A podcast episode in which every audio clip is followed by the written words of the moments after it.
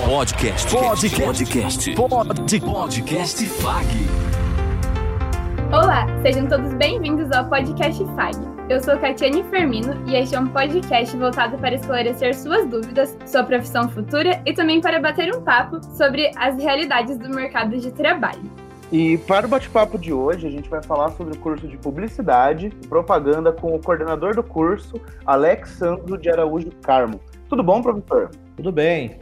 Seja bem-vindo, professor. Ah.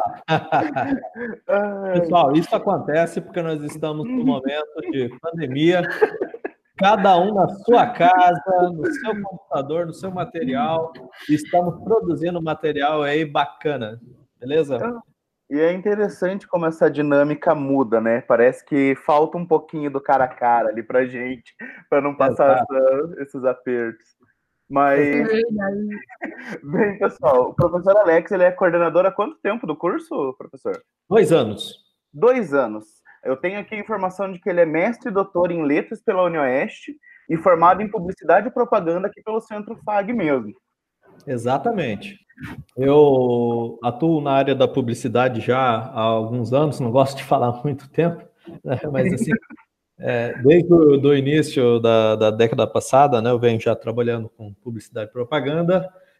Primeiramente, eu inicio a, a minha vida assim, profissional como redator publicitário, e chegou no momento da minha carreira profissional que eu queria me qualificar né, para ser um redator melhor, né? Então, eu entrei no mestrado em letras aqui em Cascavel, na UniOeste. Eu entrei lá não para ser docente, né, não para virar um professor ou um pesquisador, mas para que eu pudesse compreender melhor né, os mecanismos linguísticos. E fazendo estágio de docência, eu descobri, porque quando eu entrei no mestrado né, em letras na UniOeste, eu entrei mesmo para me tornar um redator melhor. Só que com o estágio de docência, eu descobri uma área que eu me apaixonei, que era a docência. E após isso, eu comecei a pesquisar um pouco mais e estudar um pouco de didática para poder virar professor. E eu comecei, né, a, a, minha primeira atuação profissional como professor, né, como docente na publicidade e propaganda, começou na Universidade Federal do Pampa. Eu fiz um concurso lá, passei no concurso e trabalhei dois anos lá ministrando aulas né, na, na Federal. E aí não me adaptei muito ao Rio Grande do Sul, surgiu a oportunidade né? para Cascavel. Não, não só o frio, o calor também, né? Eu morava em São Borja, lá fazia, fazia 45 no verão.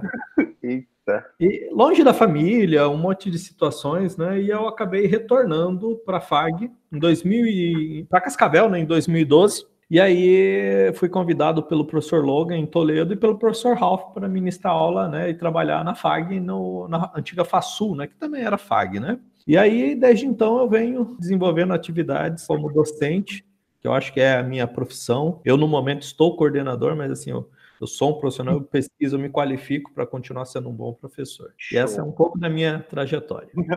Legal. Agora, falando um pouco mais do curso, né, que é a, a ideia aqui, que você me desculpa porque eu viajo um pouco, né? Eu puxo um, um pouco para lá. É, qual que é o tempo de duração do curso e quais são as experiências que os acadêmicos de publicidade e propaganda eles vivenciam especificamente no Centro FAG durante o tempo? O que, que tem de diferente assim? O curso de publicidade ele atende o que tem nas diretrizes, né, em questão de carga horária, são 2.780 horas que são distribuídas em quatro anos. Então, o aluno da FAG ele vai levar oito semestres, né? Porque o nosso curso ele é semestral.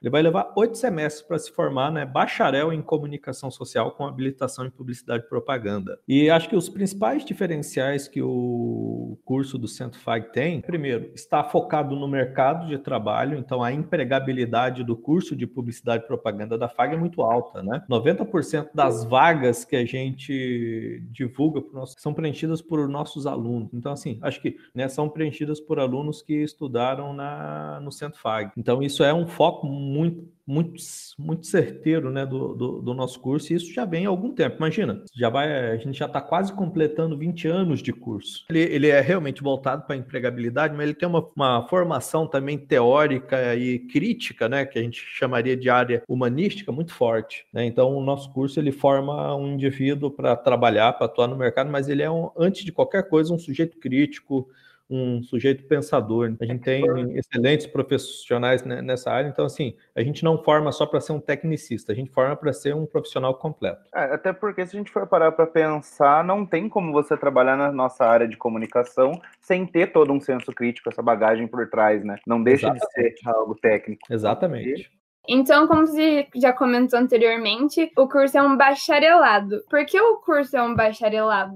Olha, aí é questões de diretrizes curriculares nacionais, né, Catiane? Né? No Brasil, a gente tem três modalidades de cursos universitários a nível de graduação. A gente tem o bacharelado, tem a licenciatura e tem o tecnológico. Cada um deles formando para uma determinada área, né? O curso de publicidade e propaganda, como tem uma formação mais ampla e generalista, e isso que permite que a gente tenha alunos mais críticos né, e pensadores, é, é um curso de bacharelado, que vai formar técnicos com alto gabarito de conhecimento e de conhecimentos de áreas afins. Num curso tecnológico, o aluno ele estuda a tecnologia em si daquilo que da área que se propõe a estudar. Muitas vezes questões como filosóficas, sociológicas, antropológicas, eles perpassam pelas disciplinas, mas você não tem uma cadeira própria para pensar essas áreas, o que é diferente dos cursos de comunicação, onde a gente vai estudar filosofia, sociologia, antropologia,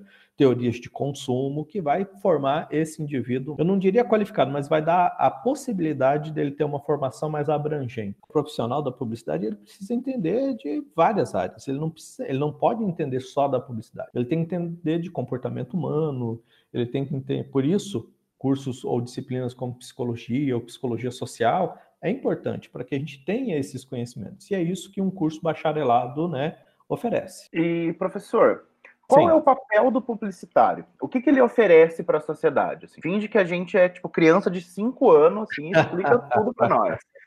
Então, olha, Paulo, eu gostei dessa sua pergunta, eu, eu, faço parte de um grupo de pesquisadores que são os pesquisadores da publicidade e propaganda no Brasil. E eu tenho feito parte do grupo que está formando as novas diretrizes curriculares né, da publicidade que devem entrar, devem ser promulgadas né, esse ano ou ano que vem, né, pelo Ministério da Educação. E uma coisa que tem criado um certo desconforto na, na área da publicidade é o próprio nome publicidade, porque massivamente as pessoas compreendem a publicidade como uma forma de manipulação, de enganação, sabe? Uma forma de se dar bem sobre o outro. Pensa em publicidade, propagandas, né? É, enganosas, pensa numa série de atividades né, que realmente depõem contra né, a área da publicidade, mas é realmente totalmente o contrário daquilo que nós fazemos, tanto no mercado de trabalho quanto na academia, né, na, na sala de aula. Porque o curso de publicidade e propaganda, o que, que ele é? Qual que é a função? Né? É criar mecanismos de comunicação mais eficiente, pautadas em ações de sustentabilidade, em ações não somente críticas, mas assim, também de criar os melhores caminhos para a divulgação de determinadas informações. A publicidade ela não é só comercial, sabe? Ela tem várias funções. Você vai, por exemplo, em um posto de saúde, você tem lá a publicidade governamental que está ali te explicando está falando, por exemplo, algumas medidas que você tem que tomar. Então a gente tem que fazer uma diferenciação assim, que nem tudo que se faz em publicidade é propaganda ou aquela propaganda enganosa como a gente pensa. É uma área que vai criar métodos da gente criar boas marcas. Por exemplo, eu vou entrar no mercado, eu quero criar uma empresa que vai trabalhar com algum tipo de prestação de serviço e eu quero criar uma marca, eu quero ser verdadeiro com os meus clientes. Até porque hoje o consumidor ele é um sujeito muito mais consciente, então eu tenho que respeitar ele. E a publicidade faz isso. Então,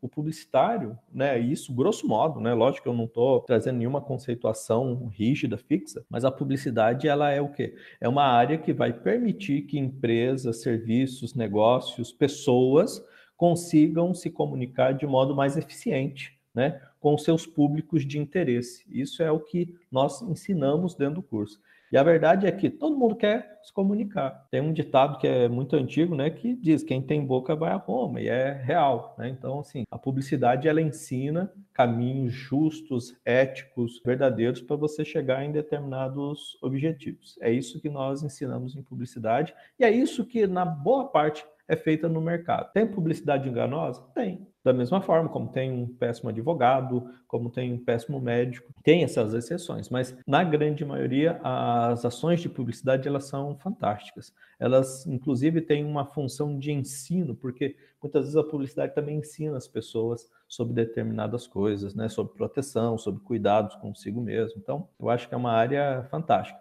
Como você, professor Alex, enxerga a publicidade nos dias atuais? A publicidade, eu acho que ela é uma ferramenta de comunicação essencial para o desenvolvimento da sociedade. Acho que tem um autor, né, chamado Marshall McLuhan, ele diz que uma das melhores formas de você tentar compreender como que uma determinada sociedade vive é por meio da sua publicidade. Eu poderia hoje, né, usar as publicidades mais antigas e tentar entender como que uma determinada sociedade se comportava. Publicidade, ela está interligada a todo o desenvolvimento social. Não é ela que desenvolve né, a sociedade, não, ela acompanha, ela é um reflexo daquilo que a gente faz dentro da sociedade. Por isso que eu vejo uma importância muito grande em ter cursos de publicidade para que a gente aprenda ou que a gente tenha essa capacidade de compreender a própria, o próprio desenvolvimento social, o próprio, a própria sociabilidade, né? E muitas vezes, dentro de ações publicitárias, a gente cria esses mecanismos, né? De consumos conscientes, né? E é uma forma também de educação. Eu vejo na publicidade um meio de educação também. De certo modo, então, ela está ali para ajudar as pessoas com autoestima também, né? Eu acredito que sim, né? Toda publicidade bem feita, toda ação publicitária bem feita, sendo ela uma ação de engajamento, uma relação de criação de valor para uma marca, qualquer ação que for fazer, ela tem que contribuir por uma melhor qualidade de vida social. Muito interessante isso que você falou, professor. E Legal. a gente consegue criar até um paralelo com a como a arte, a publicidade, assim como a arte consegue transmitir o, a visão de mundo de determinada época, né? A gente consegue criar esse, esse paralelo. Mas Exatamente. não, eu acho isso incrível essa questão de como apesar de ter esse papel de espectador, de é, iluminador do mundo, vocês ainda cada vez mais precisam interagir com a sociedade, né? É uma ordem geral, eu diria, em todas as profissões da comunicação. A gente precisa cada vez mais participar da sociedade, não só observar ela, né? Exatamente. E, professor, para os alunos que eles que quem tem interesse já em entrar no curso de publicidade, o que que o a pessoa que está ou no ensino médio, ou que ainda já saiu do ensino médio, mas está se preparando para entrar na, na faculdade, escapou ali um ou outro ano, o que, que ele já pode ir buscando de conteúdo? O que você indica para ele, para ele ir se inteirando sobre esse meio da publicidade? Paulo, na verdade, assim, a melhor forma dele se inteirando coisa é entrar no curso, né? Não, assim, a, a, a melhor forma, né?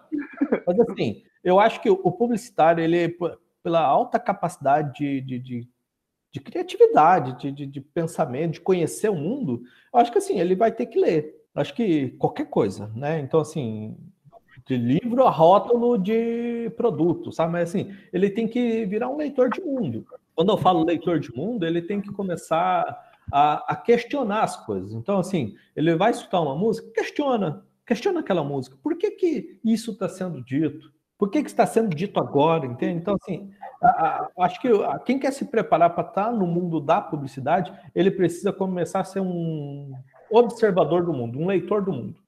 Quais são os campos de atuação de um publicitário? E qual é a área de maior demanda para os profissionais de publicidade?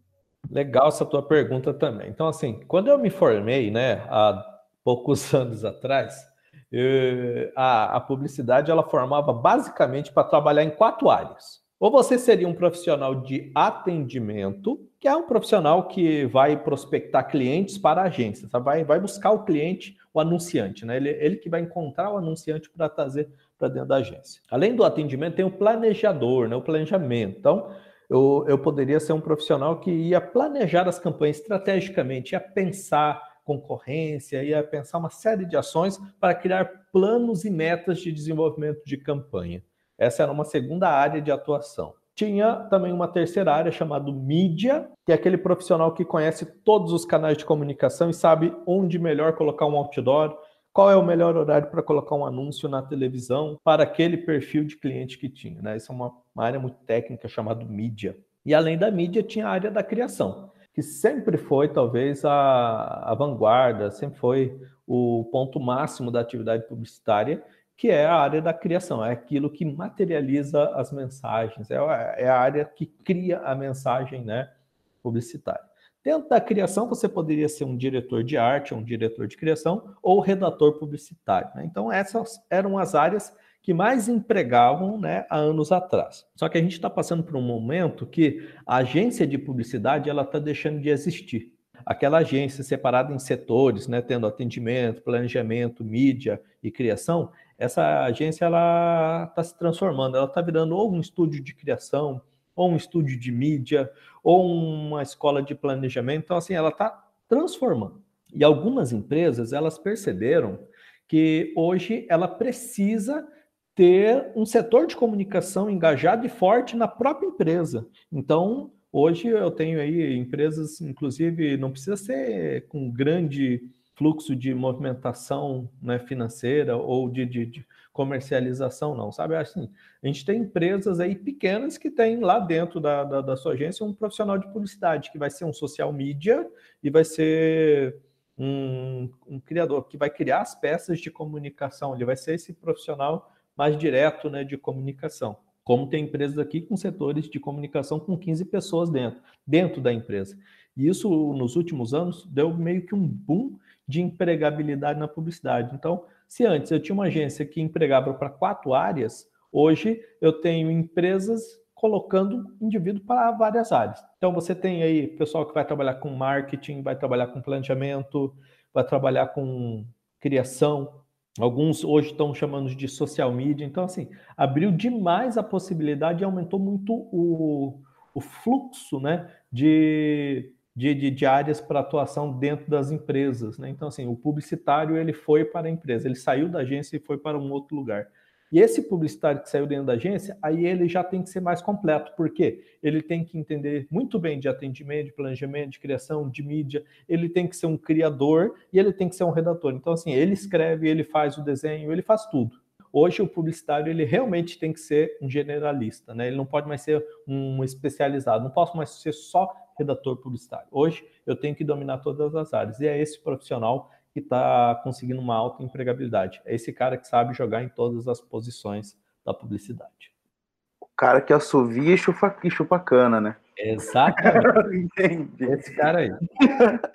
é, e, professor, eu tinha uma pergunta aqui sobre a, a demanda dos, dos profissionais na região, só que eu acredito que você já tenha respondido na última. Uhum. Então, fala pra gente, você falou de uma transição, de um modelo do publicitário saindo da agência e indo para a empresa em particular, né? Trabalhando uhum. como um, um, linha de frente dedicado a uma empresa só, uma conta uhum. só, como eu acredito que é uma das linguagens, né? É, o que fez esse movimento acontecer? É, é mais relacionado a como a, o publicitário se desenvolveu ou foi o mercado?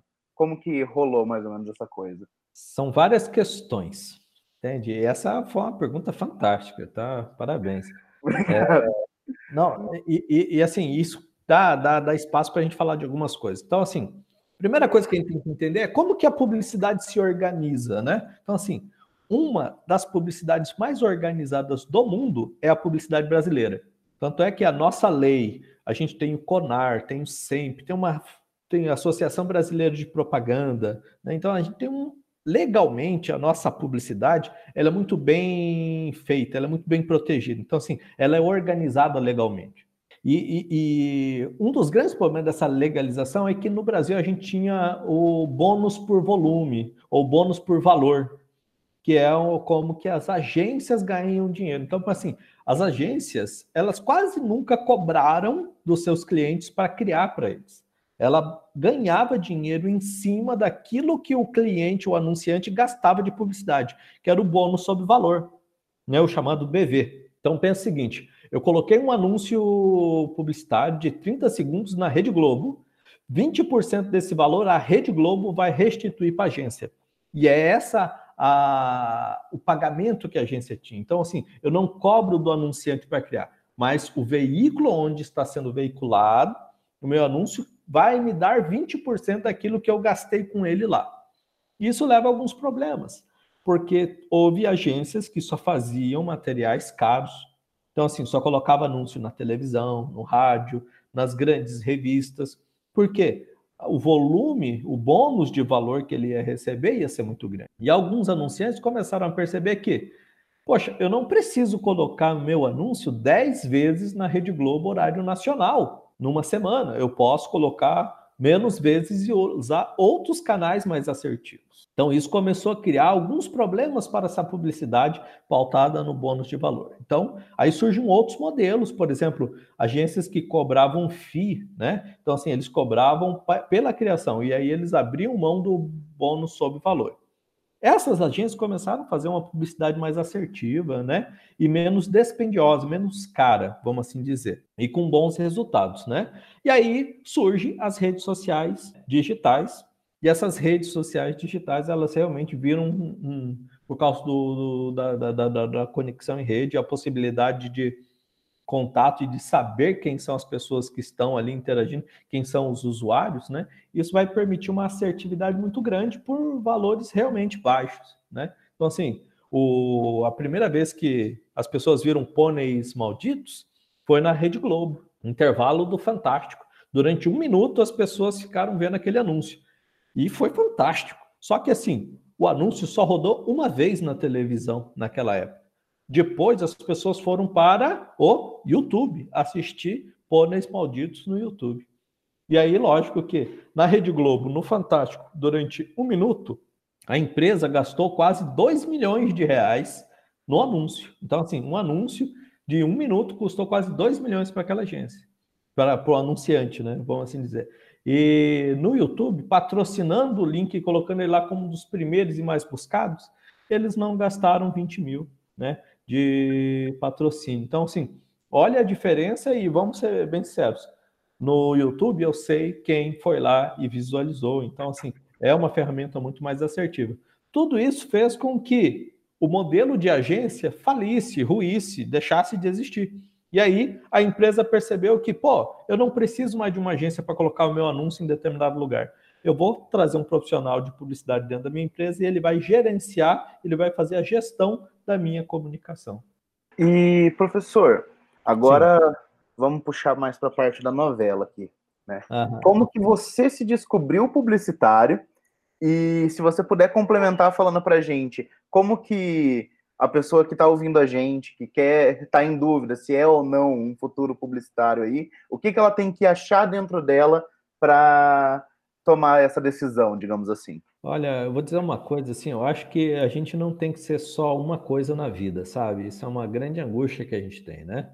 Então, assim, eu tenho, eu tenho formação em letras, tenho formação em publicidade e propaganda, tô louco para estudar direito, economia. Então, assim, eu acho que a gente tem que querer ser mais coisas, né? É, é um ponto de vista meu isso daí, sabe? Não, eu concordo com o senhor. Não, não. E esse Não. é meio que a cara do profissional do novo do novo tempo aí, né? Ah. Ele é sempre multitasking, né? Sim, sim. Mas, e, assim, pensando nisso, eu quero dizer assim, como é que eu me virei publicitário? Primeiro, eu sempre gostei de ler, eu fui, eu era aficionado por leitura. Então, assim, tudo que você pensar de literatura, de poesia, eu já, basicamente, sim, eu era um leitor, assim, eu li quatro, cinco livros por semana na minha infância, na minha adolescência. E sempre quis ser escritor, né? Sempre quis ser escritor. E realmente ser escritor no Brasil não dá é difícil, não dá, não dá, não dá, não, não paga as contas no final do mês, sabe? É, é, Sei. Essa é uma realidade, não paga conta no final do mês. É, e como que, eu ia, como que eu ia conseguir pagar as minhas contas no final do mês e fazer aquilo que eu gosto, que era escrever? Surge a publicidade, né? Então, assim, lá dentro da publicidade, conversando com um colega meu, ele falou: pô, mas publicitário escreve, cara. E você escreve bem, porque assim, eu já tinha, antes de entrar no curso de publicidade, eu já tinha escrito várias vezes por um colega meu que trabalhava numa rádio, spots de rádio. Então, eu escrevi anúncio já, né, de rádio para algumas pessoas, né, para alguns anunciantes, porque eu tinha uma escrita legal. E é basicamente isso aí que me levou. Mas aí, o que que traz os nossos alunos hoje? Muitas vezes ele gosta de escrever, mas só que assim, boa parte de quem entra a fazer publicidade porque gosta de desenho e gosta de arte. É isso. Acho que são os, os elementos, né, que, que mais chamam, mais despertam o interesse de quem quer entrar na publicidade hoje é a área, assim, por exemplo, de gostar de filme ou de gostar de desenhar. Eu acho que é mais ou menos isso aí. Fala, Nossa cara. última pergunta para você. E o que te motivou a continuar nesta instituição de ensino e se tornar um docente? Olha, algumas coisas assim, elas são complicadas, são difíceis da gente explicar com palavras, né? Então assim, eu não sei explicar colocando em palavras, assim, por que que eu me apaixonei, por exemplo, pela minha esposa. Foi o tal do amor à primeira vista, né? A gente tá casado aí há 17, 18 anos, basicamente juntos, né? De tempo de namoro. E foi mesmo, paixão à primeira vista, uma coisa assim inexplicável, né? Com a FAG foi a mesma coisa, sabe? Fiz a faculdade e quando você tá dentro da faculdade, assim, aquilo era muito fantástico para mim. Aquilo foi, acho que a minha experiência enquanto aluno, minha experiência de, de consumidor da, daquele curso foi fantástico, assim, sabe? Isso realmente era, assim, inexplicável, assim, em termos de palavra, porque viver o universo FAG, viver a, aquele ambiente assim é realmente de outro mundo, pela, pela qualidade dos laboratórios, pela parceria com os professores, por, por todo um, por todo o, o, o, ambiente que é ser FAG, sabe? Então assim é, é, é gostoso por causa disso, é uma paixão, assim, é uma paixão inexplicável. Eu fui fazer mestrado fora porque não tinha mestrado aqui na, na, na, na FAG na época, né? Que também faz bastante tempo que eu tenho meu mestrado. E, pô, é chato ficar falando dos tempos de vida, né? Mas assim, eu, eu fui fazer mestrado porque eu queria ser um redator melhor, como eu já tinha dito para vocês, entende? E aí, quando eu fui ser professor, é, a primeira, a, esse primeiro momento surge justamente em um concurso, né, lá no, no, no, Rio Grande do Sul, por uma oportunidade que vai surgindo dessas vidas. Eu conheci alguns pesquisadores que vieram para Cascavel dar uma palestra. Eu falei que eu gostava daquilo que eu estudava e eu já tinha publicado alguns artigos. Aí o cara leu meu artigo, gostou e ele me mandou o convite para ir fazer um concurso, por exemplo. Então fui lá, fiz e surgiu. Virei professor, trabalhei numa universidade fantástica que é a Federal do Pampa, tem um curso maravilhoso de publicidade e propaganda. E aí, onde que eu quis, né, né voltar a trabalhar, né? Não tinha outro lugar para que eu quisesse voltar que não fosse a FAG. Então, sim, eu entrei realmente trabalhar na FAG porque ela faz parte da minha história, ela fez parte da minha formação, ela faz parte hoje da minha atuação profissional, porque é, é, um, uma, é um ambiente sim, fantástico e ele oferece boas condições, ela é uma universidade justa, ela é uma universidade que realmente quer o melhor né, para pro, pro aluno, mas assim, é bom para você estudar, é bom para você trabalhar, então assim, é uma questão de paixão mesmo, não é à toa que uma das coisas que mais representa a FAG é aquele eu amo, né, o FAG, porque realmente é uma questão fora, né, fora de explicação, assim, é uma questão de paixão. Então, muito obrigada pela sua participação, professora Alec. Muito obrigada por ter aceitado o nosso convite. Olha, eu, eu, agradeço o convite de vocês e falo que foi realmente muito bacana. Gostei muito de estar aqui com vocês nesse momento, tá bom? Muito obrigada por ter compartilhado um pouquinho sobre o curso de Publicidade e Propaganda. Legal. Muito obrigado, professor Alex, pela conversa. Desculpa qualquer coisa, né? E. e... Cara, foi muito legal. e em breve a gente volta para falar sobre a sua futura profissão. Podcast. Podcast. Podcast. Podcast. Podcast FAG.